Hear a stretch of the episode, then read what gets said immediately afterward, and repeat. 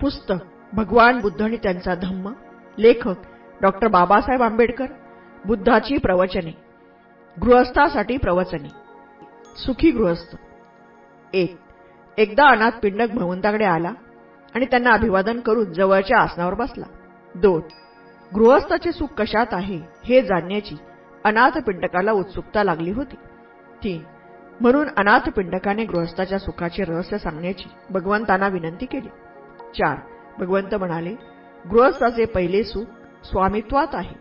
गृहस्थाजवळ धन असते त्याने ते न्यायाने भलेपणाने उद्योगाने शरीर सामर्थ्याने आणि निढळाच्या घामाने कमावलेले असते. मी धन न्यायाने मिळविलेले आहे या विचाराने गृहस्थाला सुख वाटते. पाच. दुसरे सुख उपभोगाचे. गृहस्थाजवळ धन असते ते त्याने न्यायाने भलेपणाने उद्योगाने शरीर सामर्थ्याने आणि निरळाच्या घामाने कमावलेले असते. त्या धनाचा तो उपभोग घेतो आणि पुण्यकृत्य करतो. न्यायाने मिळविलेल्या माझ्या धनाच्या जोरावर मी पुण्यकृत्य करतो. न्यायाने मिळविलेल्या माझ्या धनाच्या जोरावर मी पुण्यकृत्य करीत आहे या विचाराने त्याला सुख लाभते.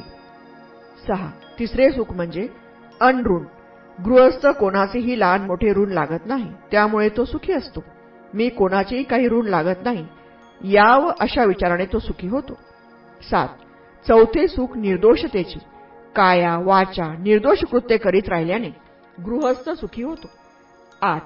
अनाथपिंड जर गृहस्थ प्रयत्न करील तर खरोखर त्याला या चारही प्रकारचे सुख लाभेल. दोन. पुत्रापेक्षा कन्या बरे. एक. एकदा भगवान श्रावस्ती येथे राहत असता कोसल राजा पसे नदी त्यांना भेटण्यासाठी आला. दोन. राजा भगवंताशी चर्चा करीत असता राजवाड्यातून एक दूत आला. आणि राजापाशी जाऊन त्याची राणी मल्लिका प्रसूत होऊन तिला कन्या झाल्याचे त्याने वृत्त सांगितले. तीन ते वृत्त ऐकून राजा खिन्न झालेला दिसला. भगवंतांनी राजाला त्याच्या खिन्नतेचे कारण विचारले. चार राजाने सांगितले की राणी मल्लिका प्रसूत होऊन कन्या झाल्याचे वाईट वृत्त नुकतेच कळले आहे. पाच यावर परिस्थिती ओळखून भगवंत म्हणाले राजा कन्या ही पुत्रापेक्षा अधिक चांगली निपजण्याचा संभव आहे. ती शहाणी आणि सद्गुणी कन्या पत्नी माता अशा त्रिविध भूमिका करणारी आहे. सहा.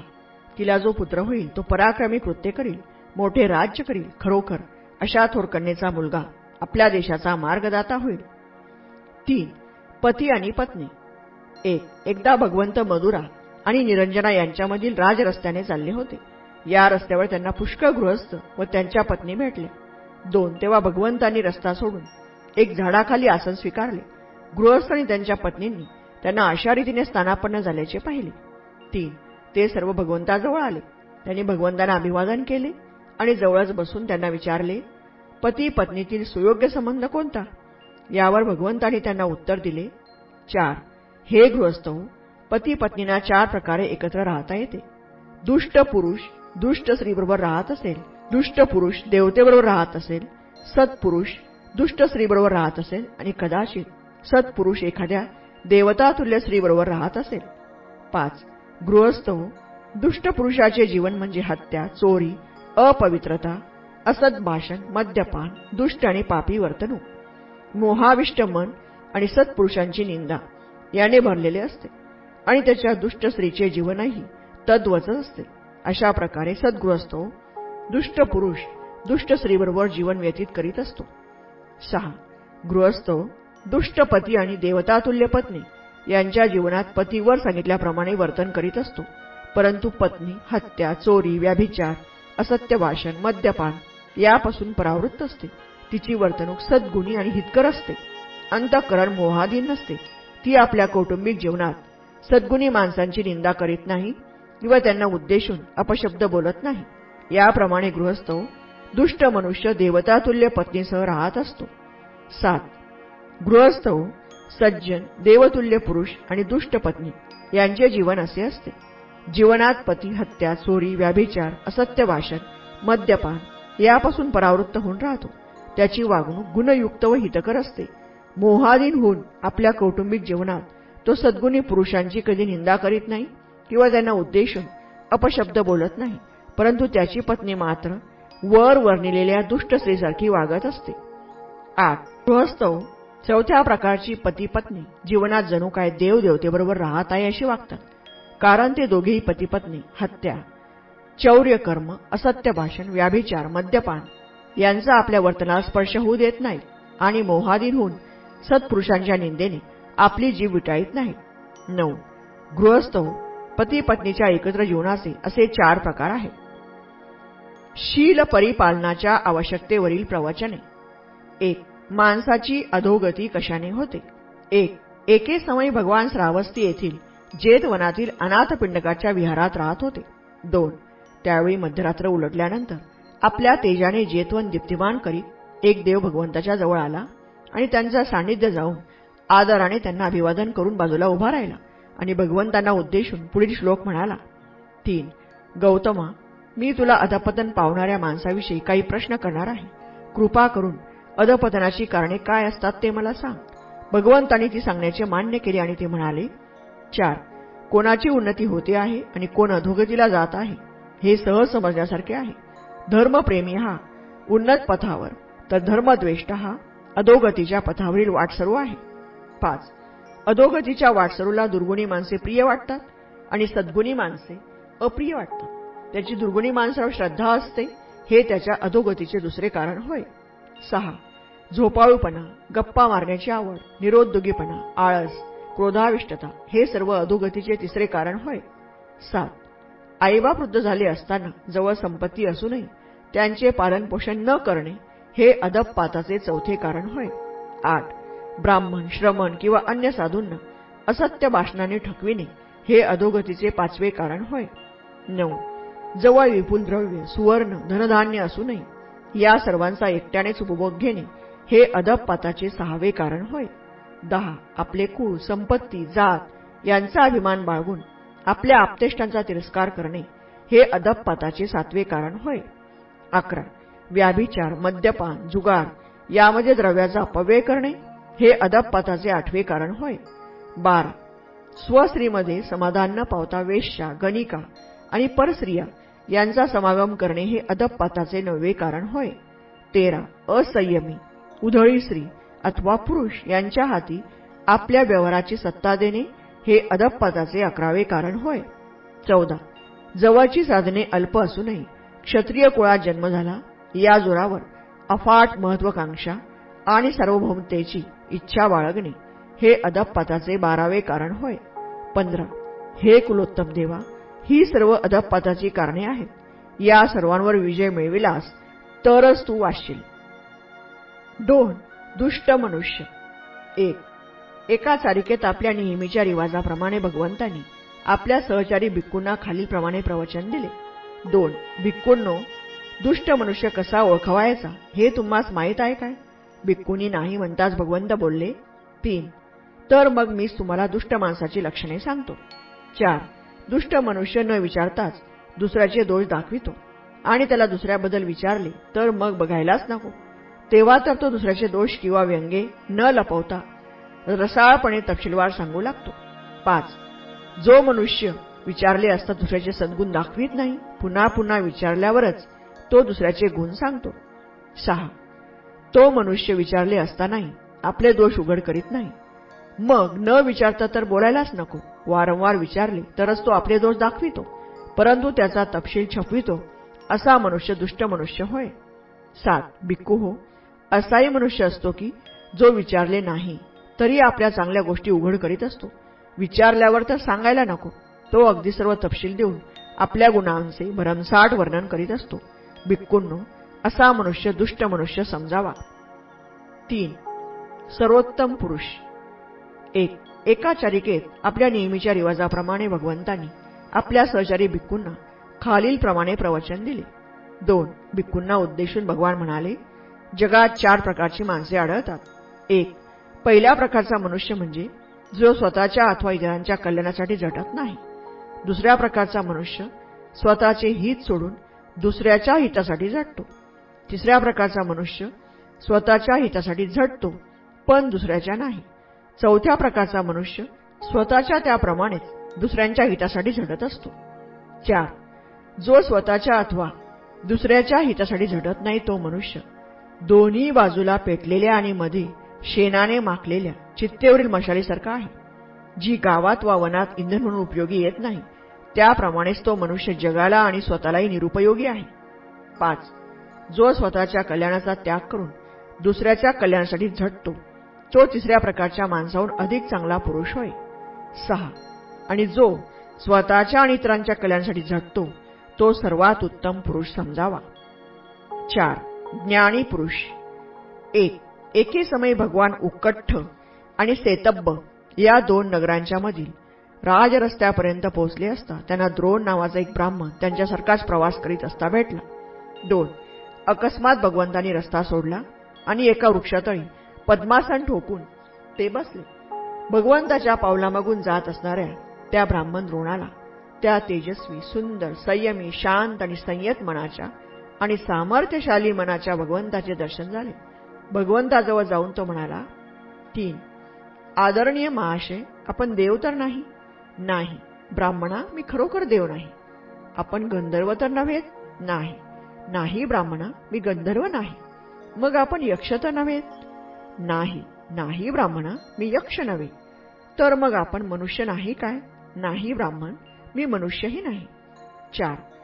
भगवंताची अशी उत्तरे ऐकल्यावर तो ब्राह्मण द्रोण म्हणाला तुम्हाला तुम्ही देव आहा का गंधर्व आहा की यक्ष आहा किंवा मनुष्य आहा? असे विचारले असता आपण नाही म्हणता. तर मग आदरणीय महाशय आपण आहात तरी कोण? पाच. ब्राह्मणा जोपर्यंत मी माझ्या अंगच्या आसवाचा निराश केला नव्हता तोपर्यंत मी खरोखर देव गंधर्व यक्ष आणि मनुष्य होतो. पण आता मी आसवापासून मुक्त झालो आहे आणि मुळाचे विच्छेदन करून बैठकच नाहीशी केलेला ताल वृक्षासारखा झालो आहे. त्या वृक्षाला जसे अंकुर फुटणार नाहीत त्याप्रमाणे माझेही आहे. सहा. ज्याप्रमाणे जलात जन्म घेणारी कमललता पाण्यातून वर येते आणि तरी सुद्धा पाण्याचा कलंक तिला चिकटत नाही त्याप्रमाणे हे ब्राह्मणा मी जगात जन्मास आलो जगात वाढलो आणि जगावर विजय मिळून जगाच्या कलंकाला अस्पृष्ट असा राहिलो आहे. सात म्हणून हे ब्राह्मणा तू मला एक तथागत ज्ञानी पुरुष असे समज. पाच न्यायी आणि सज्जन असा पुरुष. एक भिक्कूंना उद्देशून भगवान म्हणाले माणसे चार प्रकारची असतात.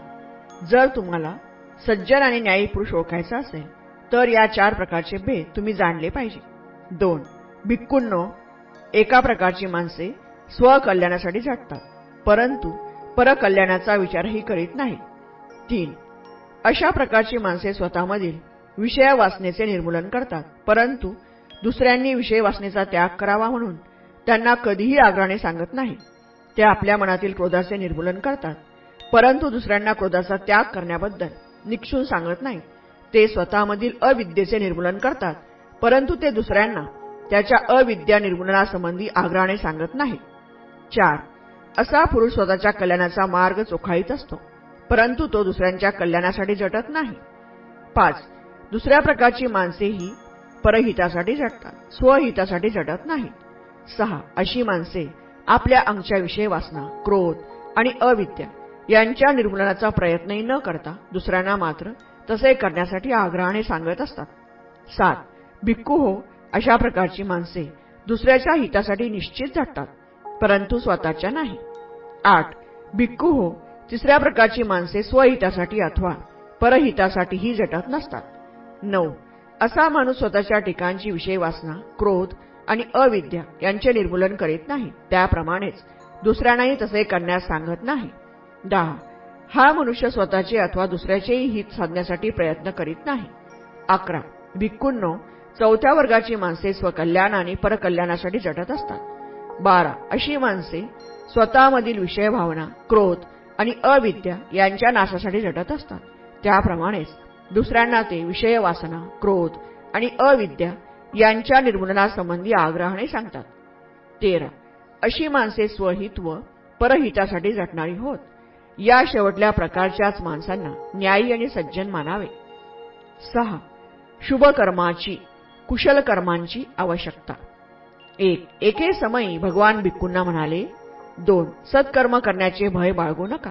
सौख्य इप्सित प्रिय आणि आनंददायक या सर्वांचे दुसरे नाव म्हणजे सत्कर्माचा लाभ म्हणजे इप्सित. प्रिय आणि आनंददायक वस्तूंचा लाभ. या गोष्टीचा मी अनुभव घेतला नाही. मी त्याची ग्वाही मी देऊ शकतो. तीन मी वारंवार स्वतःला विचारतो हे जे मी फळ चाकीत आहे तो कोणत्या कृत्याचा परिणाम? मला जे सध्या सौख्य आणि शांती लाभली आहे तो कोणत्या सत्कर्माचा परिपाक आहे? चार. आणि त्याचे उत्तर मला असे मिळते की हे तीन प्रकारच्या सत्कर्माचे फळ आहे.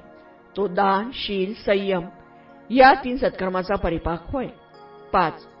शुभ उत्सवमय आनंददायक आणि धन्य ती प्रभात. तोच खरा शुभ दिन तोच खरा सुखमय क्षण. जेव्हा सत्प्रात्री दान दिले जाते ज्यावेळी शुभकर्मे शुभवचन शुभ शुभ विचार आणि शुभ इच्छा या त्यांच्या कर्त्याला शुभलाभ घडवून देतात ती वेळ आणि तो दिवस खरोखरच शुभ आणि आनंददायक होय. सहा. ज्यांना असा लाभ होतो समृद्धी मिळते ते खरोखरच सुखी होत. तुम्हीही त्याप्रमाणे समृद्ध निरामय आणि आपल्या आपतिष्टांसह सुखी व्हावे. सात. शुभ संकल्पाची आवश्यकता. एक एके समयी श्रावस्तीतील जेतवनात राहत असता भगवान भिक्कूंना उद्देशून म्हणाले दोन. पवित्र आणि सुखी जीवनासाठी शुभ संकल्प करण्याची अत्यंत आवश्यकता आहे. तीन. कोणते शुभसंकल्प करावेत हे मी तुम्हाला सांगतो ते ऐका. चार असा शुभसंकल्प करा की आयुष्यभर मी आपल्या मातापित्रांचे परिपालन करीन. मी माझ्या कुळाचा कुलपतीचा आदर करीन. माझी वाणी सदैव मृदू राहील. मी कोणासंबंधी वाईट बोलणार नाही.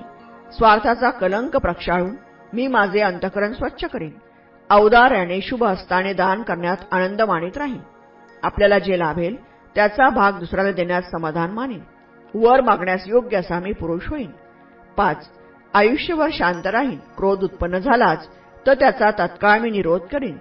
सहा भिक्कूंनो असे हे सात प्रकारचे संकल्प आहेत जे केले असता तुम्ही सुखी आणि पवित्र व्हाल. सदाचरणावरील प्रवचने. एक सदाचरण म्हणजे काय? एक एके समय भगवान एका थोर भिक्खू संघासह कोसल जनपदात चारिका करीत असता ते कोसलच्या झाला नावाच्या गावी आले. दोन ही वार्ता झालामधील ब्राह्मण कुलपतींच्या कानी आली. तीन त्या भगवान बुद्धाचे दर्शन घेणे बरे असे वाटल्यावरून ते झाला ग्रामचे ब्राह्मण भगवंताकडे आले आणि कुशल विचारून बाजूला स्थानापन्न झाले.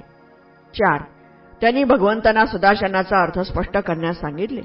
पाच त्या श्रवणोत्सुक ब्राह्मणास भगवंतांनी सांगितले शारीरिक दुराचरणाचे आणि दुष्टपणाचे तीन प्रकार आहेत. वाचिक आणि वैचारिक दुराचरणाचे अनुक्रमे चार व तीन प्रकार आहेत. सहा.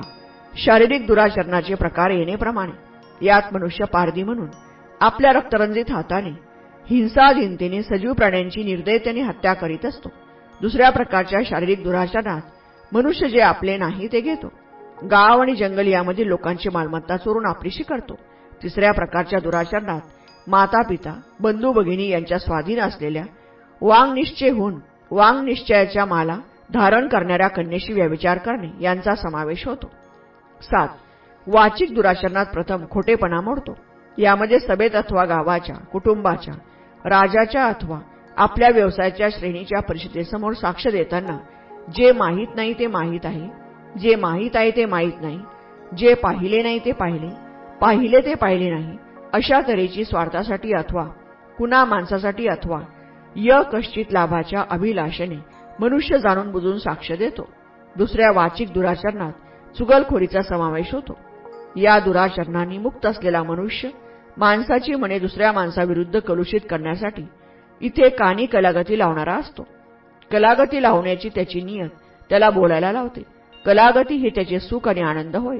तिसऱ्या प्रकारच्या वाचिक दुराचरणाने युक्त असलेल्या मनुष्याची वाणी कडवट असते. त्याचे शब्द असंस्कृत कठोर तीव्र मतभेदी क्रोध आणणारे आणि चित्त विचलित करणारे असतात.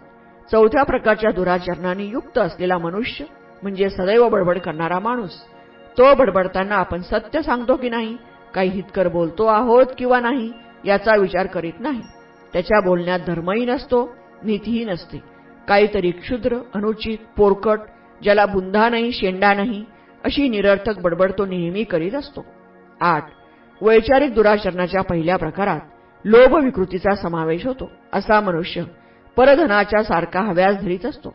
दुसऱ्या प्रकारच्या दुराचरणात दुसऱ्याचा दुस्वास द्वेष यांचा अंतर्भाव होतो. असा मनुष्य दान त्याग दक्षिणा अशी काही गोष्टच नाही असे मानतो. त्याला वाटते सत्कर्म किंवा असत्कर्म यांची फळे भोगावी लागतात हे खरे नव्हे. इहलोक आणि परलोक हे सर्व झूट आहे असे तो मानतो. आई बाप आपतेष्ट यांनाही तो मानत नाही. ज्यांनी सम्यक मार्गाने जाऊन इह परलोकाचे ज्ञान मिळविले आहे आणि दुसऱ्यांना ते ज्ञान दिले आहे असे श्रमण आणि ब्राह्मण या जगात आहेत या गोष्टीवर त्यांचा विश्वास नसतो. नऊ. याच्या उलट शारीरिक वाचिक आणि वैचारिक सदाचरणाचे अनुक्रमे तीन चार आणि तीन प्रकार आहेत दहा. शारीरिक सदाचरणाच्या पहिल्या प्रकारात मनुष्य कोणत्याही जीवाची हत्या करण्यापासून परान्मुख असतो. आपल्या दंडा किंवा तलवार याचा त्याग करतो. तो निरपराध व दयामय बनतो. सर्व सजीव प्राण्यासंबंधी करुणामय असे जीवन जगत असतो.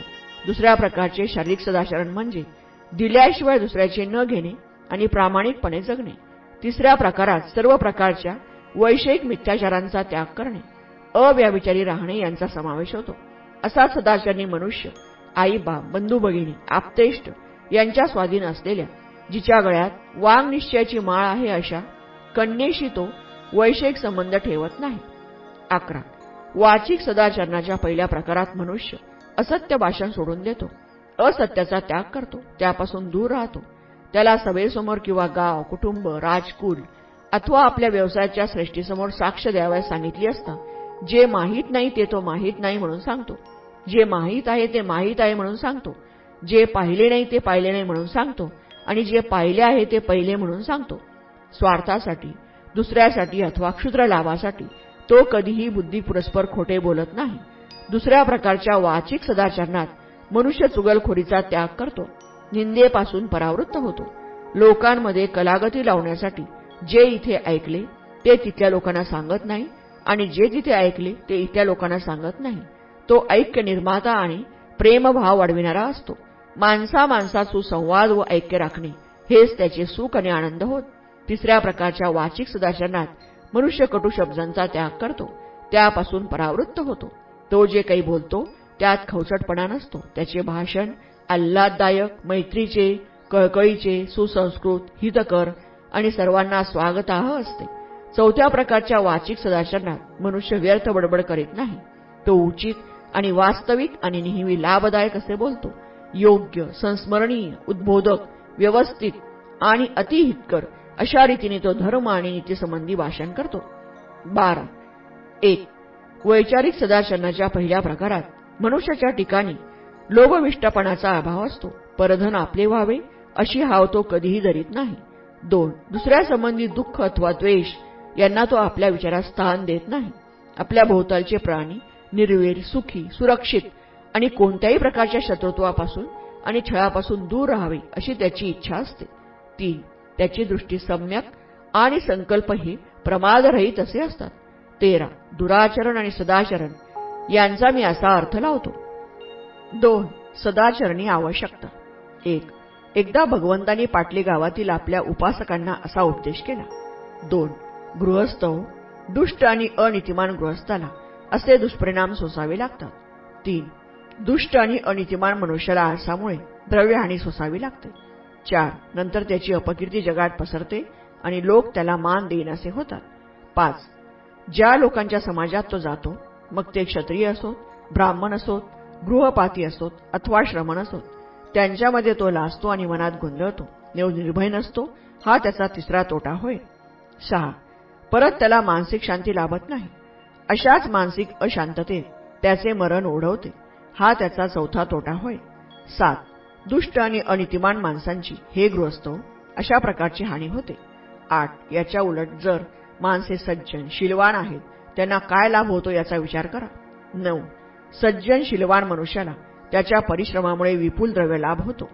दहा त्याची सत्कीर्ती जगभर पसरते त्याला सर्वत्र मान मिळतो.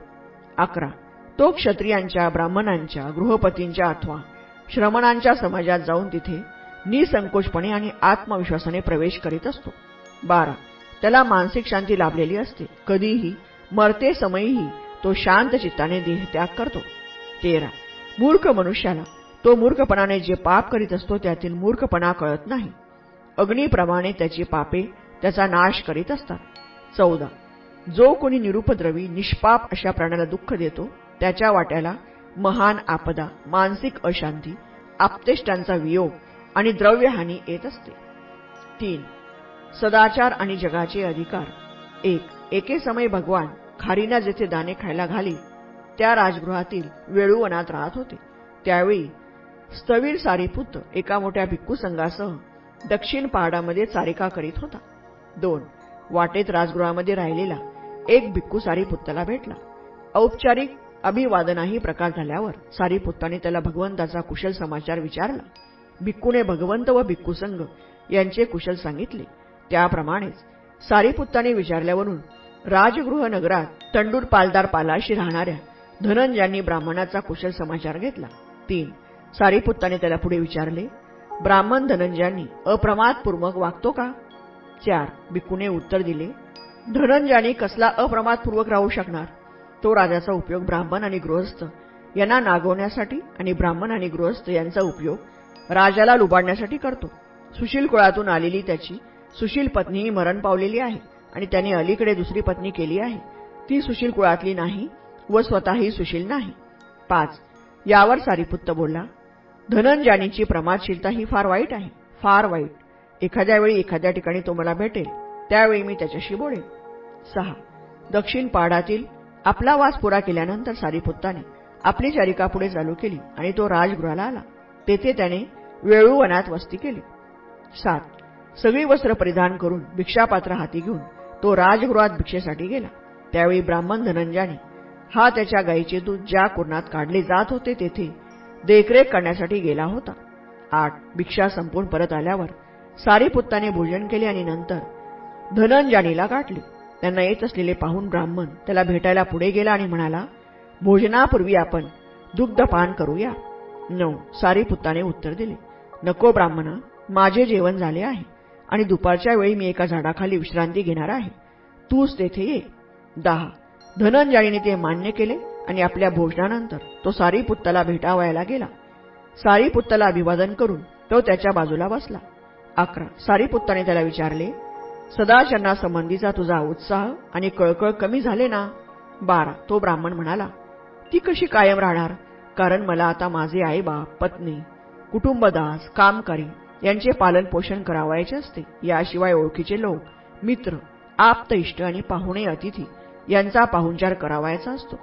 माझ्या मृत पूर्वजांचे श्राद्ध करायचे असते. देवदेवतांना बळी द्यायचे असतात. राजाला कारभार चुकवावायचा असतो आणि उपरांत मला स्वतःसाठी मांस आणि पियाची तरतूद करायची असते. तेरा सारीपुत्ताने विचारले धनंजानी तुला असे वाटते काय की एखाद्या माणसाने आपल्या आईबापासाठी सदाचरण आणि न्याय यांना सोडून वर्तन केले. आणि यासंबंधी त्याला ज्या विचारला असताना तो अशी सबब सांगू शकेल काय? की मी माझ्या आईबापासाठी हे सर्व केले. त्यांच्यासाठी सदाचरण आणि न्याय यांचे उल्लंघन केले. म्हणून मला शिक्षा करू नका.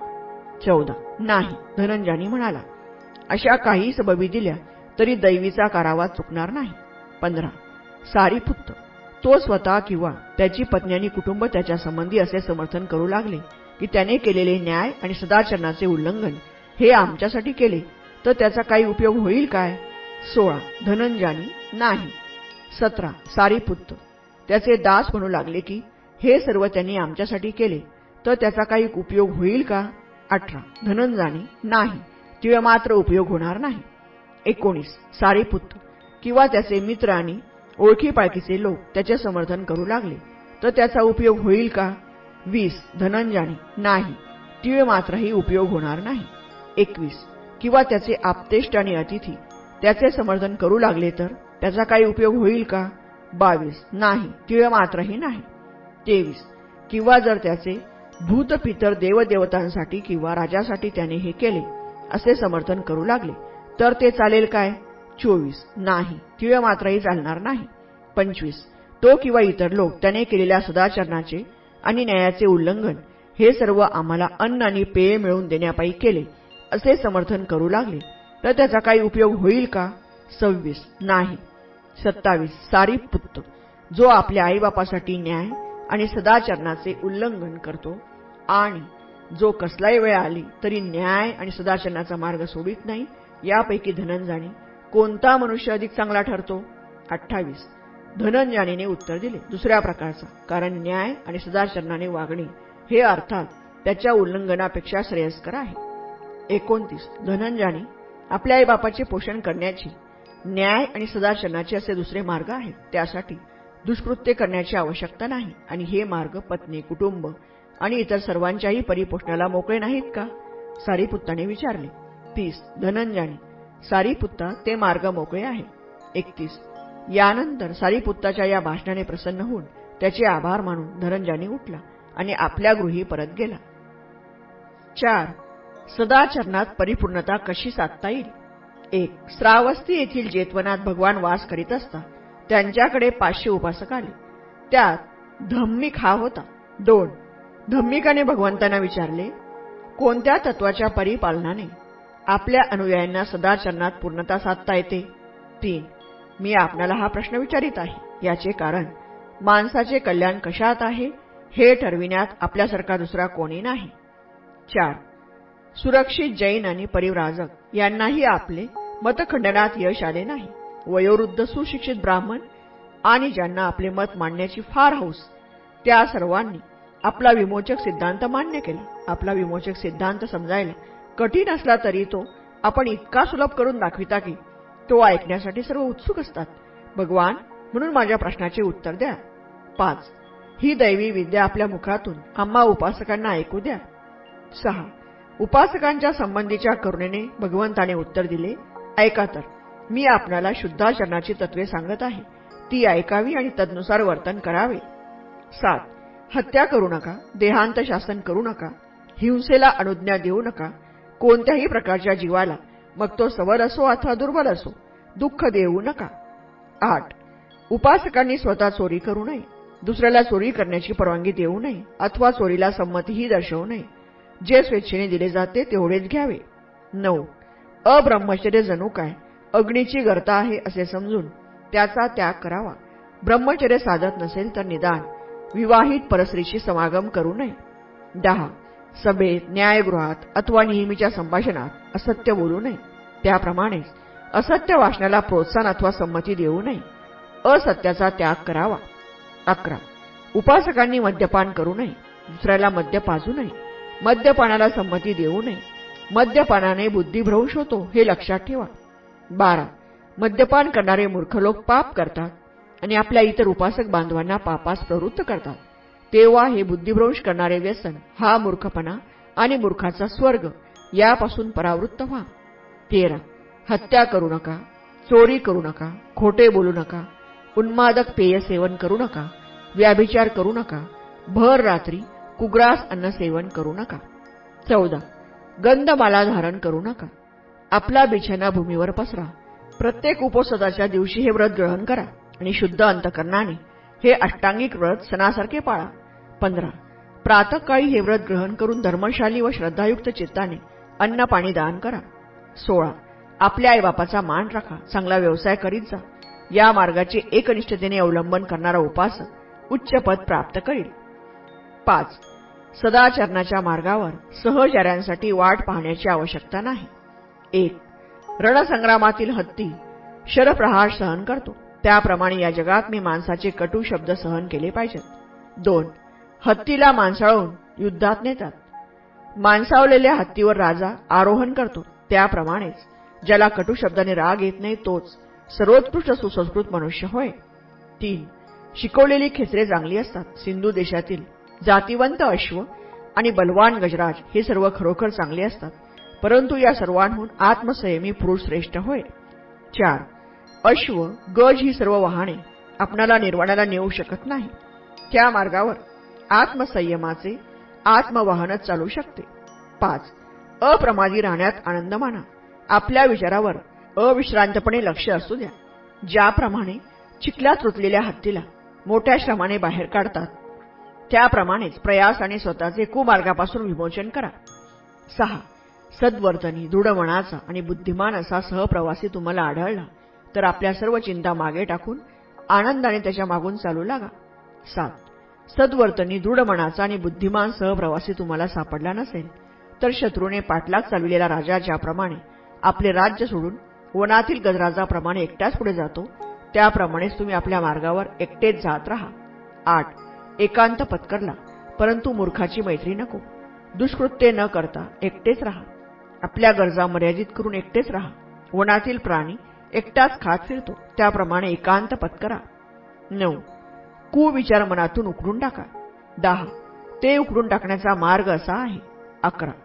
जरी दुसरे उपद्रव करीत असले तरी मी उपद्रव करणार नाही असा निग्रह करून कुविचार उकडून टाका. बारा. जरी दुसरे हत्या करीत असले तरी मी हत्या करणार नाही. तेरा. जरी दुसरे चोरी करत असले तरी मी चोरी करणार नाही. चौदा. जरी दुसरे पवित्र जीवन आचरित नसले तरी मी ते आचरणारच. पंधरा. जरी दुसरे खोटे बोलत असले निंदा करीत असले विरुद्ध बोलत असले तरी मी तसे करणार नाही. सोळा. जरी दुसरे लोभाविष्ट असले तरी मी परधनाचा लोभ धरणार नाही. सतरा. जरी दुसरे मत्सरी असले तरी मी इतरांच्याबद्दल सदिच्छा बाळगेन. अठरा.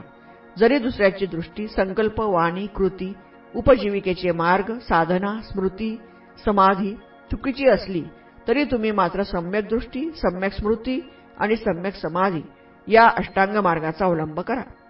एकोणीस. जरी दुसरे आर्य सत्यासंबंधी मोक्षासंबंधी चुकत असले तरी तुम्ही मात्र त्यासंबंधी बरोबर राहण्याचा प्रयत्न केला पाहिजे. वीस. जरी दुसरे आळस सुस्तपणा यांनी पछाडलेले असले तरी तुम्ही मात्र या दोषापासून मुक्त असले पाहिजे. एकवीस. जरी दुसरे गर्वोद्वत असले तरी तुम्ही विनयशील राहिले पाहिजे. बावीस. जरी दुसरे शंकांनी पछाडलेले असले तरी तुम्ही निशंक राहिले पाहिजे. तेवीस. जरी दुसरे क्रोध दुष्ट बुद्धी द्वेष मत्सर कार्पण्य लोभ ढोंग कपट निर्बुजपणा उद्धटपणा आगाऊपणा नीतीहीनता शिक्षणाचा अभाव सुस्तपणा गोंधळ अज्ञान यांनी युक्त असले तरी तुम्ही मात्र त्याच्या उलट असले पाहिजे. निब्बाणावरील प्रवचने. एक निब्बाण म्हणजे काय? एक एके समयी भगवंत श्रावस्ती येथील अनाथपिंडकाच्या आश्रमात सारी पुत्तासह राहत होते.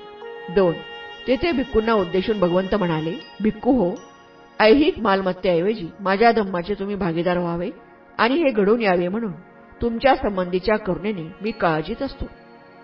तीन इतके बोलून भगवंत उठले आणि आपल्या गुंपेकडे निघून गेले. चार सारीपुत्त मागे राहिला होता. भिक्खूंनी त्याला निब्बाणाचा अर्थ सांगायची विनंती केली. पाच तेव्हा भिक्खूंना उत्तरादाखल सारीपुत्त म्हणाला भिक्खूंनो लोभ हा अत्यंत अकुशल धर्म आहे. क्रोधही अत्यंत अकुशल धर्म आहे. सहा हा लोभ आणि हा क्रोध यांचा निराश कसा करावा हे मध्यम मार्ग शिकवतो.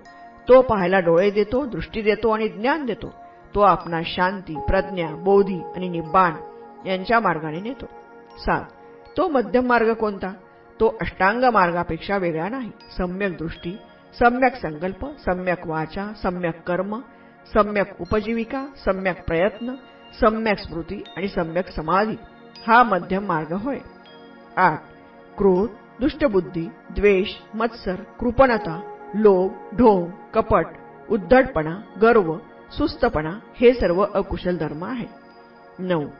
गर्व सुस्तपणा यांचा निराश करण्याचा मार्ग मध्यम मार्ग होय. तो दृष्टी आणि ज्ञान देतो शांती प्रज्ञा आणि बोधी याकडे नेणारा तो मार्ग आहे. दहा. निब्बाण म्हणजे दुसरी काही नसून तो अष्टांग मार्ग होय. अकरा. त्या महास्तावीर सारीपुत्ताच्या भाषणाने ते भिक्खू आनंदित झाले. दोन. निब्बाणाची मूलतत्वे.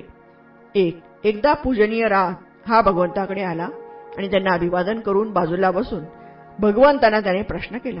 भगवान निब्बाण म्हणजे काय? दोन. निब्बाण म्हणजे विकारापासून मुक्ती. तीन. भगवान परंतु निब्बाणाचे उद्देश काय? चार. निब्बाण स्थितीत राहून पुण्यशील जीवन जगता येते. निब्बाण हेच निब्बाणाचे ध्येय आणि साध्य होय. दोन. एकदा भगवंत श्रावस्ती येथील अनाथपिंडकाच्या जेतवनात वस्ती करीत होते. त्यावेळी भिक्कूंना बोलावून ते म्हणाले भिक्कू हो. दोन. नीच लोकांकडे ओढून नेणारी आणि मी तुम्हाला सांगितलेली पाच बंधने तुम्हाला आठवतात काय? तीन. यावर स्थावीर मालुंक्य पुत्त भगवंतास म्हणाला चार. भगवंत ती पाच बंधने मला माहीत आहेत. पाच. मालुंक्या पुत्ता ती कोणती ते सांग. सहा. भगवंत हे शरीर म्हणजे मी आहे.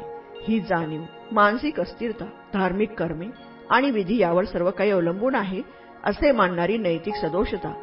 ऐंद्रिय सुखाने उद्भवणारा उन्माद आणि दुष्टबुद्धी ही भगवंतांनी सांगितलेल्या माणसाला नीच जगाशी जखडणारी पाच बंधने होत आणि ही पाच बंधने भगवान मला माहीत आहेत. सात. मालुंक्य पुत्ता कोणत्या अनुषंगाने ही पाच बंधने मी सांगितली हे तुला माहीत आहे काय? अन्य मार्गाचे अनुयायी अर्भकाचे उदाहरण देऊन पुढील प्रमाणे बोलून तुला नावे ठेवणार नाहीत काय? आठ. बालुंके पुत्ता अर्भकावस्थेत आपल्या पाठीवर लोळणाऱ्या अबोध बालकाचे शरीर अविकसित असते. मग त्याच्या ठिकाणी शारीरिक जाणीव कशी निर्माण होईल? नऊ. त्याप्रमाणेच आपल्या पाठीवर लोळणाऱ्या या अबोध अर्भकाचे मन अविकसित असते. त्याच्या ठिकाणी मानसिक अस्थिरतेची अवस्था कशी उद्भवणार? हे खरे की तरी सुद्धा त्याच्या ठिकाणी अस्थिरतेची वृत्ती सुप्तावस्थेत असते. दहा. मालुंक्य पुत्ता त्याप्रमाणेच ते अर्भक नैतिक आचार कसा करणार? त्याच्या ठिकाणी धार्मिक विधी आणि कर्मे यावर अवलंबून राहण्याची नैतिक सदोषता कशी असणार? तरी सुद्धा त्याच्या ठिकाणी ती वृत्ती सुप्तावस्थेत असते. अकरा. मालुंक्य पुत्ता त्या अर्भकाच्या ऐंद्रिय वासना अविकसित असतात. मग ऐंद्रिय सुखापासून उद्भवणारा उन्माद ते कसा जाणणार? परंतु तशी वृत्ती सुप्तावस्थेत त्याच्या ठिकाणी असते. बारा. शेवटी हे मालुंक्य पुत्ता त्या अर्भकाच्या दृष्टीने दुसऱ्या जीवांना अस्तित्व नाही. मग ते प्राणीमात्रासंबंधी आपल्या मनात दुष्टबुद्धी कशी धरणार? परंतु तशी वृत्ती त्याच्या ठिकाणी सुप्तावस्थेत असते. तेरा. मालुंक्य पुत्ता ते अन्य पंथाचे अनुयायी अशा रीतीने लहान अर्भकाचे उदाहरण देऊन तुला नावे ठेवणार नाहीत काय? चौदा.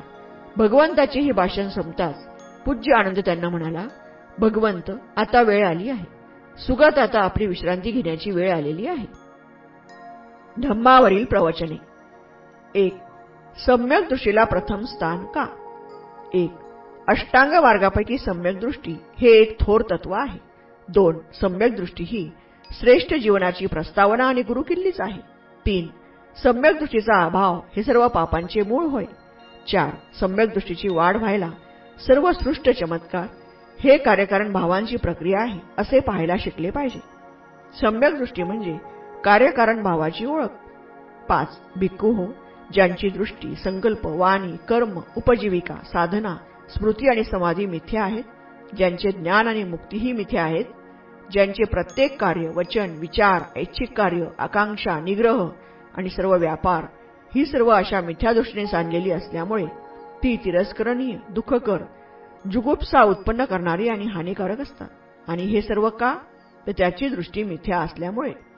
सहा. आपला मार्ग बरोबर असणे एवढेच पुरेसे नाही. एखादे बालकही योग्य मार्ग स्वीकारते. परंतु त्याचा अर्थ असा नव्हे की त्या बालकाला मार्गाच्या योग्यायोग्यतेची जाणीव आहे. योग्य मार्गाचे अवलंबन करायचे म्हणजे योग्य मार्गाचे ज्ञान पाहिजे. सात. हे आनंदा यथार्थ भिक्खू कुणाला म्हणता येईल? बुद्धिपूर्वक कोणते शक्य आहे कोणते अशक्य आहे? या ज्ञानावर ज्याने प्रभुत्व मिळविले आहे त्यालाच यथार्थ भिक्खू म्हणता येईल. दोन मृत्यत्व जीवनाची चिंता कशाला करा? एक एके समयी स्थवीर महाकश्यपानी स्थवीर सारीपुत्त हे बनारस जवळच्या इसिपत्तनमधील मृगदायनामध्ये राहत होते. दोन त्यावेळी स्थवीर सारीपुत्त सायंकाळी आपला एकांत संपवून अर्हस्तावीर महाकश्यप यांच्याजवळ जाऊन बसले. तीन अशा रीतीने बसल्यावर स्थवीर सारीपुत्ताने महाकश्यपाला प्रश्न केला मित्रा कश्यपा मृत्योत्तर तथागतांना अस्तित्व असते काय? चार तथागतांना मृत्योत्तर अस्तित्व असते किंवा नाही यासंबंधी भगवंतांनी काहीच सांगितलेले नाही. पाच मग मित्रा तथागतांना मृत्युत्तर अस्तित्व असते आणि अस्तित्व नसते. अशा दोन्ही गोष्टी मानावयाच्या काय? सहा मित्रा हे सुद्धा भगवंतांनी म्हणलेले नाही. सात तर मग मित्रा तथागतांना मरणोत्तर अस्तित्व नाही अथवा नाही असेही नाही असे म्हणावयाचे काय? हे सुद्धा भगवंतांनी म्हटले नाही.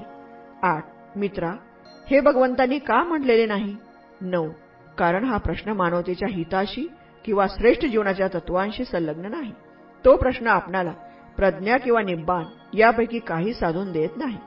आणि म्हणूनच भगवंतांनी या प्रश्नाचे उत्तर दिलेले नाही. तीन देवाची प्रार्थना किंवा त्याचे आवाहन करणे हे व्यर्थ आहे. एक एकदा भगवंत वसिष्ठाला उद्देशून म्हणाले दोन ही अचिरावती नदी पुराणे भरून दुथडी भरून वाहत असली आणि ज्याला पैल तीरावर काही काम आहे तो तेथे आला आणि त्याला पलीकडे जावायचे असते. तीन आणि तो या काठावर उभा राहून पैल तीराला उद्देशून बोलू लागला हे पैलतीरा इकडे या बाजूला ये.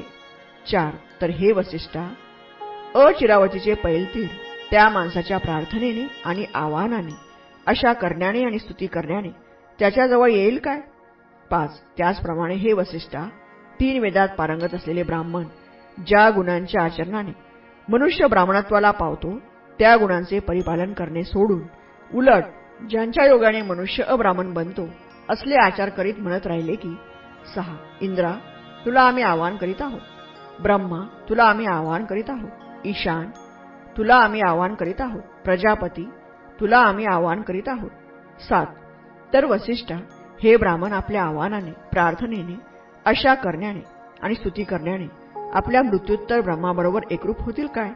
खरोखर असे कधीच होणार नाही. चार विशिष्ट अन्न सेवनाने मनुष्य पवित्र होत नाही. एक एकदा एक ब्राह्मण भगवंताला भेटला आणि त्याने त्यांच्याजवळ अन्नाच्या माणसाच्या शिलावर होणाऱ्या परिणामाचा प्रश्न काढला. दोन तो ब्राह्मण म्हणाला ज्वारी ताड आणि माड यांची फळे डाळी कंदमुळे आणि अंकुर हे अन्न सदाचाराने मिळून सेवन केल्याने चांगले जीवन जगण्यास प्रेरणा मिळते. मृत मांस खाणे हे वाईट आहे. तीन यावर भगवंतांनी उत्तर केले तू म्हणतोस की आपण पक्षाच्या मांसाची निवडक पक्वाने खातो आणि मृत मांसाला स्पर्श करीत नाही. तर मग तू मृत मांसाची व्याख्या कशी करतोस? चार हत्या करणे शरीर विद्रूप करणे मार देणे बांधून ठेवणे चोरी करणे खोटे बोलणे बनावट गोष्टी करणे कपट व्याभिचार करणे ही सर्व मृतमांस भोजनेच आहे मांस भोजन नव्हे.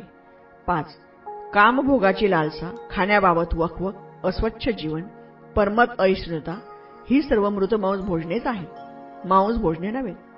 सहा कोणाचीही त्याच्यामागून निंदा करणे क्रौर्य विश्वासघात अनिवार्य सर्व शूद्र कृपणता ही मृतमांस भोजने आहेत. मांस भोजने नव्हे. सात राग नृत्यगिरी विद्रोह कपट द्वेष फुशारकी गर्व कुसंगती ही मृत मांस भोजने आहे मांस भोजन नव्हे. आठ नीच जीवन निंदा अफरातफर फसगत करणे लांडी रबाडी करणे दुष्टपणे दुसऱ्याची दुष्कृती करणे हे मृत मांस भोजनेच आहेत. मांस भोजने नव्हेत नऊ हत्तेस वा चौर्य कर्मास प्रवृत्त करणारे सर्व अपराध शेवटी माणसाला नरकात ओढतात. ते सर्व मृत मांस भोजनेच आहेत. मांस भोजने नव्हे. दहा. शंका घेणे हाच ज्याचा स्वभाव असा माणूस मांस मत्स्य सेवनापासून परावृत्त झाला. वस्त्राचा त्याग करून दिगंबर अवस्थेत राहू लागला.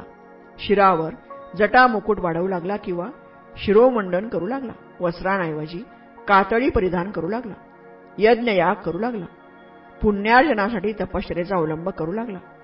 तीर्थात निमज्जन करू लागला. आहुती देऊ लागला आणि दुसरेही क्रियाविधी करू लागला तरी तो कधीही पापरहित होऊ शकणार नाही. अकरा. आपल्या इंद्रांवर प्रभुत्व मिळवा. आपल्या सामर्थ्याने संयम करावयास शिका. सत्याची कास धरा आणि करुणामय व्हा.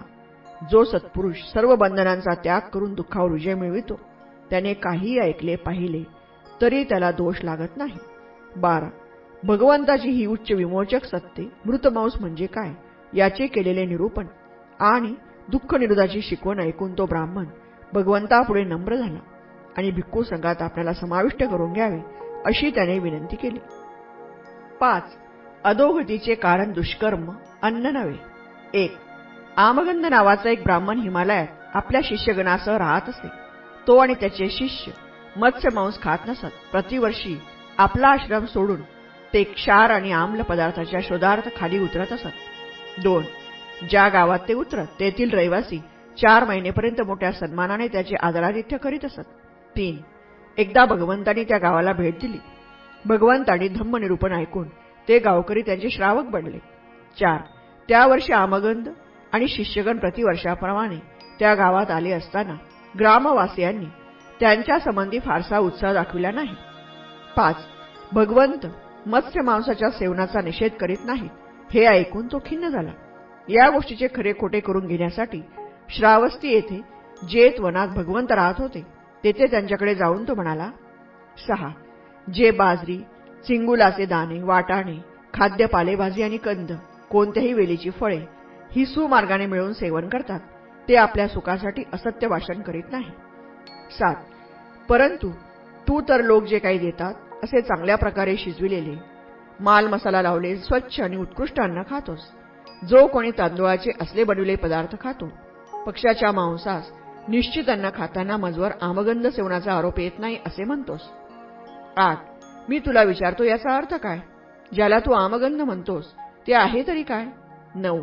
भगवंतांनी उत्तर दिले जीव हिंसा करणे ताडण बंधन चौर्यकर्म असत्य भाषण अफरातफर फसवणूक क्षुल्लक गोष्टींचे ज्ञान आणि व्याभिचार ही आमगंध होत मांस सेवन आमगंध नव्हे. दहा या जगात जे पुरुष आपल्या सुखोपभोगात संयमरहित असतात ज्यांना मधुर वस्तूंचा लोभ असतो अपवित्र कार्याशी ज्यांचा संबंध असतो जे विचाराने उच्छेदवादी आणि कपटी असतात ज्यांची वर्तणूक समजायला कठीण असते ते आमगंध असतात. मांस सेवनाने त्यांना आमगंधाचा दोष लागत नाही. अकरा या जगात जे उद्धट कर्कश निंदाप्रिय विश्वासघातकी निर्दय अतिशय अहंकारी व अनुदार असतात आणि दुसऱ्यांना काहीच देत नाही ते लोक आमगंध दोषांनी युक्त होत. मांसस्नाने मनुष्य आमगंध दोषयुक्त होत नाही. बारा. राग गर्व हटवादीपणा शत्रुत्व कपट द्वेष फुशारकी मारणे आत्यंतिक अहंकार पापी मनुष्याची संगत यांच्या योगाने मनुष्याला आमगंधाचा दोष जडतो. मांसास्नाने नव्हे. तेरा.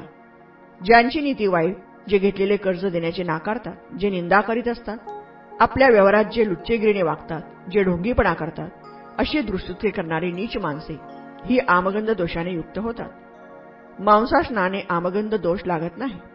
चौदा. जी माणसे सजीव प्राण्यांशी संयम राखून वागत नाहीत जे पराधन हिरवून परपीडा करावया सदैव सिद्ध असतात जे अनितिमान क्रूर कर्कश असतात आणि दुसऱ्याचा उपमर्द करण्याची ज्यांची वृत्ती असते ते सर्व आमगंध दोषयुक्त होत. मांसाशनाने आमगंध दोष जडत नाही. पंधरा जे लोभाने अथवा शत्रुत्वाने सजीव प्राण्यावर छापा घालतात ते सदैव दुर्बुद्धीने प्रेरित झाल्यामुळे मरणोत्तर अंधारात सापडतात आणि नरकात कोसळतात. ते आमगंधी होत. मांसाशनाने आमगंधाचा दोष जडत नाही.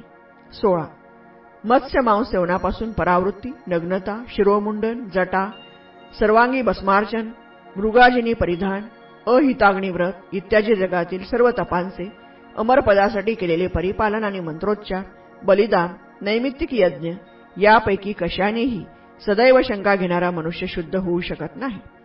सतर ज्याने आपली इंद्रिय जिंकली आहेत जो त्यांचा संयम करतो जो धर्मनिरत आहे सरळपणा मार्दव यात ज्याला आनंद वाटतो ज्याच्या ठिकाणी विषयासक्ती नाही ज्याने दुःख निरोध केला आहे तो शून्य मनुष्य जे पाहतो किंवा ऐकतो त्यापैकी कशाच्याही आहारी जात नाही. अठरा आमगंधाचा दोष दुष्कृत्यामुळे जडतो. मत्स्य मांसाच्या सेवनाने नव्हे. सहा. देह प्रक्षालन पुरेसे नाही. एक. एकदा भगवंत श्रावस्ती येथे राहत होते. सण गाक नावाचा ब्राह्मणी तेथे राहत होता. तो स्नानवादी होता आणि जलप्रक्षालनाने स्वतःला अशुद्ध करण्याच्या आचाराने तो अवलंबन करीत असे. रात्रंदिवस स्नान करणे हा त्याचा स्वभावच झाला होता. दोन. एकदा महास्तवीर आनंद सकाळच्या प्रहरीत चिवर धारण करून भिक्षापात्राने एक चिवर घेऊन श्रावस्थित भिक्षेसाठी निघाला. श्रावस्थित फिरून मिळवलेली भिक्षा खाल्ल्यावर तो भगवंताच्या बाजूला अभिवादन करून बसला आणि म्हणाला तीन भगवान या श्रावस्थित संडगाक नावाचा स्नानवादी ब्राह्मण असून स्नानाने स्वतःला शुद्ध बनविण्याच्या कर्मात तो मग्न असतो. रात्रंदिवस स्नानापलीकडे त्याला काही दिसत नाही. भगवंतांनी करुणा करून त्या सणगाक ब्राह्मणाची भेट घेतली तर बरे होईल. चार भगवंतांनी आपल्या मौनाने त्याला संमती दर्शवली. पाच दुसऱ्या दिवशी सकाळी भगवंत चिवर चढवून व एक चिवर आणि भक्षापात्र हाती घेऊन त्या सणगाग ब्राह्मणाच्या घराकडे निघाली. तेथे जाऊन ते आसनावर बसले. सहा सणगाग ब्राह्मण भगवंताजवळ आला. त्याने त्यांचे स्वागत केले आणि कुशल प्रश्न झाल्यावर त्यांच्या बाजूला बसला. सात तो स्थानापन्न झाल्यावर भगवंतांनी त्याला विचारले ब्राह्मणा लोक म्हणतात तू स्नानवादी असून रात्रंदिवस स्नान करून स्वतःला शुद्ध बनविण्याचा प्रयत्न करीत आहेस. हे खरे आहे का? आठ. श्रमण गौतम हे सर्व खरे आहे. नऊ. मग हे ब्राह्मणा हे स्नानव्रत धरून तू काय मिळवणार आहेस? दहा. गौतमा हे व्रत अशासाठी आहे दिवसा जे काही पाप मी करतो ते त्याच संध्याकाळी मी धुवून टाकतो. अशा रीतीने माझ्या या स्नानव्रताने मी स्वतःला शुद्ध राखण्याचा प्रयत्न करीत आहे.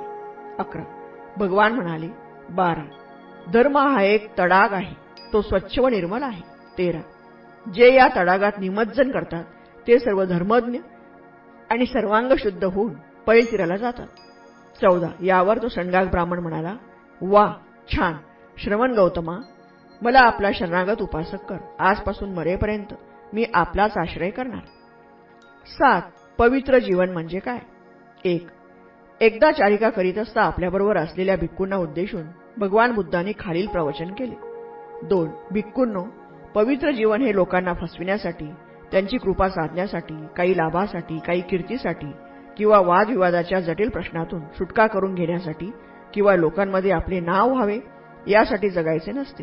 भिक्खू हो शरीर आणि वाणी यांचे नियंत्रण करण्यासाठी कोणत्याही प्रकारची अशुद्धता आसक्ती आणि तृष्णा यापासून विमेचन करण्यासाठी हे पवित्र जीवन जगावायचे असते.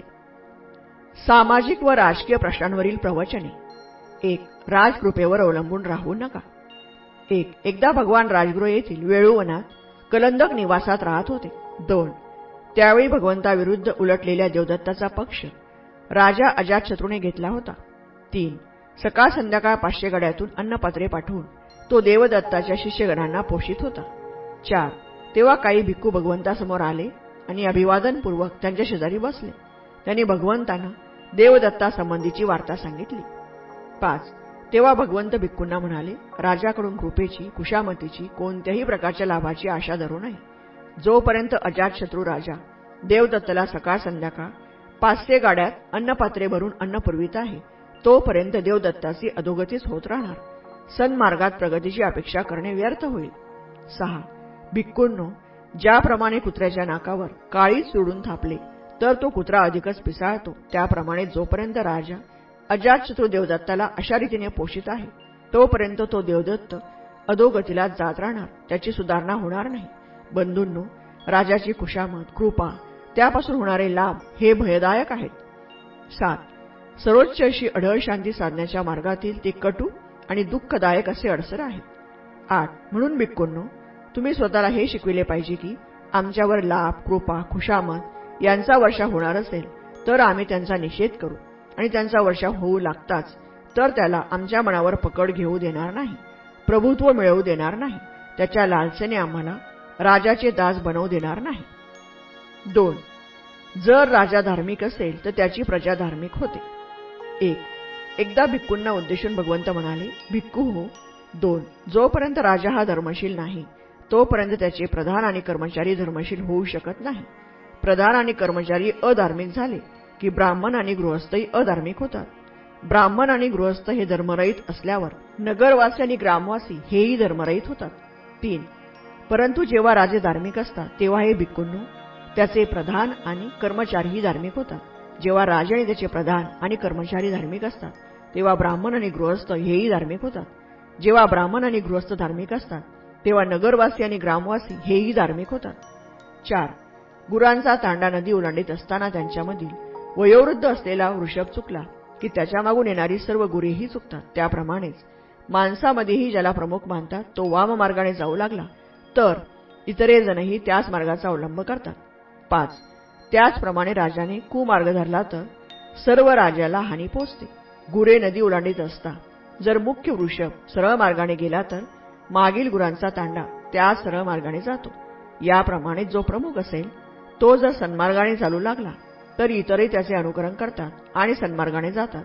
जर राजे चांगले असतील तर सारे राज्य सुखाने राहते. तीन राजकीय आणि लष्करी शक्ती समाजव्यवस्थेवर अवलंबून असते. एक एकदा भगवान राजगृह येथील गृद्रकुटावर राहत होते. दोन त्यावेळी वैदेही पुत्र मगधराजा अजातशत्रू वज्जींवर आक्रमण करण्याच्या विचारात होता. तो स्वतःशीच म्हणाला हे वज्जीकुल सामर्थ्यशाली असले तरी मी त्यांचा पुरेपूर नाश करीन. तीन. म्हणून आपल्या मगध देशाचा मुख्य प्रधान वस्तकार नावाचा ब्राह्मण याला बोलावून तो म्हणाला चार हे ब्राह्मणा भगवंताकडे जा आणि नम्रतेने माझ्यातर्फे त्यांचे पायवंदन करून त्यांना विचारा. आपली प्रकृती ठीक आहे का? आपण स्वास्थ्य सुख आणि आरोग्य उपभोगीत आहा ना? पाच.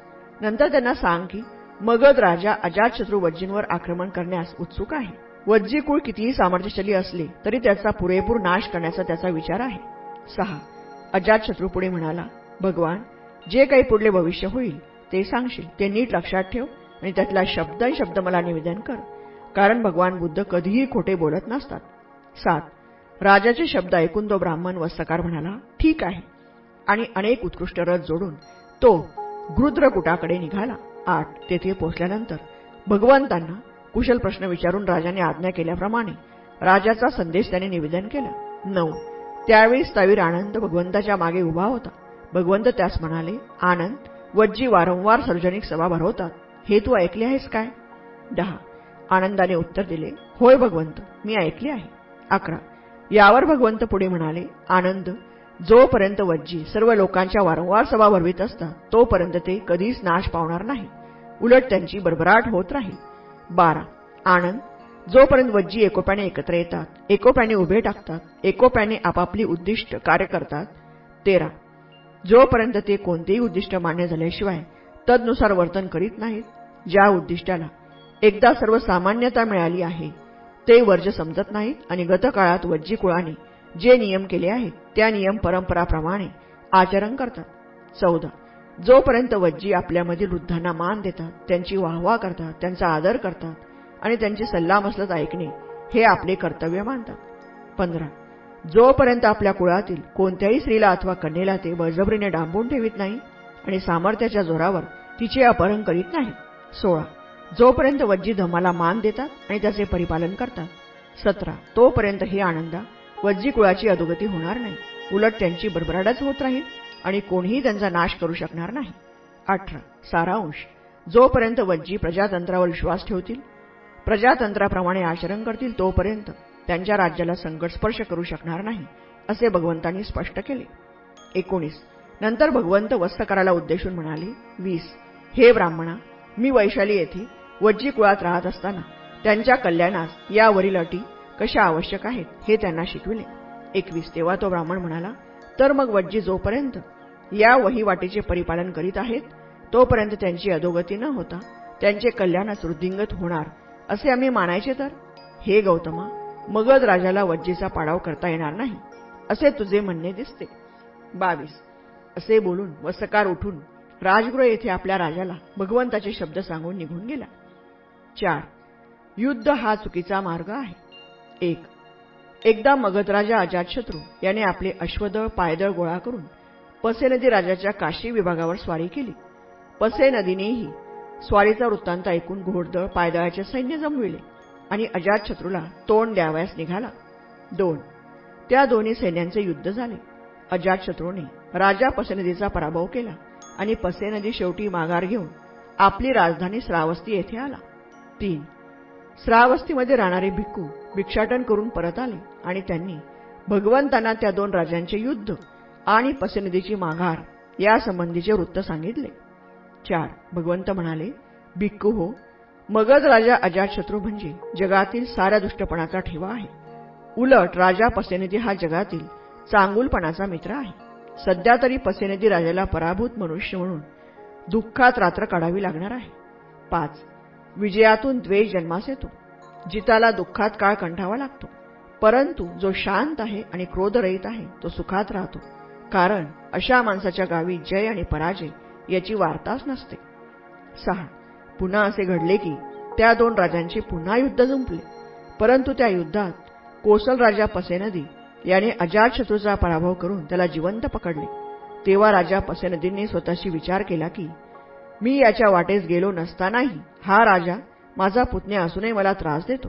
आता मी त्याचे सर्व सैन्य हत्ती घोडे रथ आणि पायदळ ताब्यात घेऊन त्याला केवळ आपल्या जीवानिशी सोडून दिले तर आणि त्याप्रमाणे पसंती राजाने केले. सात श्रावस्तीमध्ये भिक्षाटन करून परतलेल्या भिक्खूने ही वार्ता भगवंताच्या काणी घातली. त्यावर भगवंत म्हणाले माणूस आपल्या स्वार्थासाठी दुसऱ्याला लुटतो. परंतु जेव्हा दुसरे त्याला लुटतात तेव्हा तो लुटला गेलेला मनुष्य परत दुसऱ्यांना लुटण्याची ईर्ष्या धरतो. आठ. जोपर्यंत पापाचे फळ पक्के झाले नाही तोपर्यंत मूर्खाला सदैव वाटते मला पाहिजे ती सुवर्ण संधी आता येणार. परंतु जेव्हा कर्माचे फळ भोगण्याची वेळ येते तेव्हा केल्या पापाबद्दल त्याला भय वाटू लागते. नऊ. हिंसकालाही त्याची हिंसा करणारा कोणीतर भेटतोच. जे त्याला जिंकणारा कोणीतरी निपसतो. निंदकाला निंदक सापडतो.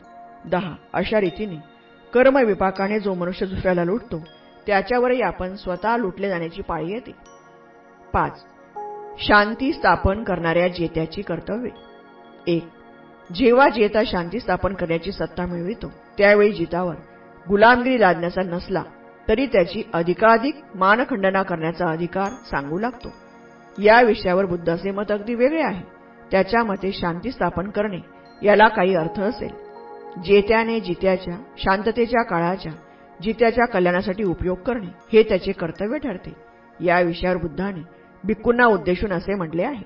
दोन युद्धविद्येत पारंगत असलेल्या माणसाने युद्धविराम झाल्यावर आपल्या अंगच्या रुजुता अन्नग्रहपूर्ण वाणी उद्धटपणाविरहित दयाळू वृत्ती या गुणांचा आविष्कार केला पाहिजे. आपण कोणी आडदान आक्रमक नसून घरच्यासारखे वागणारे पाहुणे आहोत. इंद्रिय सुखाच्या हारी न जाणारे कुशाग्र बुद्धीचे वायफळ बडबड न करणारे हात धरून पर्दन हिरावून न घेणारे असे आहोत. असे आपल्या वर्तणुकीने सिद्ध केले पाहिजे. लोक शाप देतील असे क्षुद्र आणि नीच वर्तन करून त्याने आपल्याला कमीपणा आणू नये. तीन सर्व प्राणीमात्रांना सुखसमृद्धी आणि शांतता लाभो. सबळ दुर्बळ लहान मोठे प्राणीमात्र शांततेचा सदैव उपभोग घेत राहोत. दृश्य अदृश्य जवळचे दूरचे जात आणि अजात जीव शांतीचा उपभोग घेऊन अशी वृत्ती जेत्याने राखली पाहिजे. चार कोणालाही आपल्या बांधवाची कुशामत करण्याची अथवा त्यांचा उपमर्द करण्याची आणि कोणाला तुरुंगात डांबविण्याची अथवा द्वेष करण्याची पाळी जेत्याने येऊ देऊ नये. पाच ज्याप्रमाणे माता आपल्या एकुलत्या एक मुलाला इजा पोहोचू नये म्हणून जपते त्याप्रमाणेच जेत्याने सर्व जीवमात्रांसंबंधी विवेक धरावा. विश्वातील वरच्या खालच्या भोवतालच्या साऱ्या देशांच्या प्राणीमात्रावर अंतःकरणपूर्वक प्रेम करावे. त्यांच्याविषयी मनाला द्वेषाचा स्पर्श होऊ देऊ नये. कोणत्याही प्रकारे दुसऱ्याच्या अंतःकरणात शत्रुत्व भावना निर्माण होईल असे काहीही कृत्य करू नये. सहा. म्हणजे तुम्ही उभे असताना चालत असताना बसताना उठताना आपल्या संपूर्ण मानसिक सामर्थ्याने असा विचार करीत राहा. हा ब्रह्मविहारच आहे.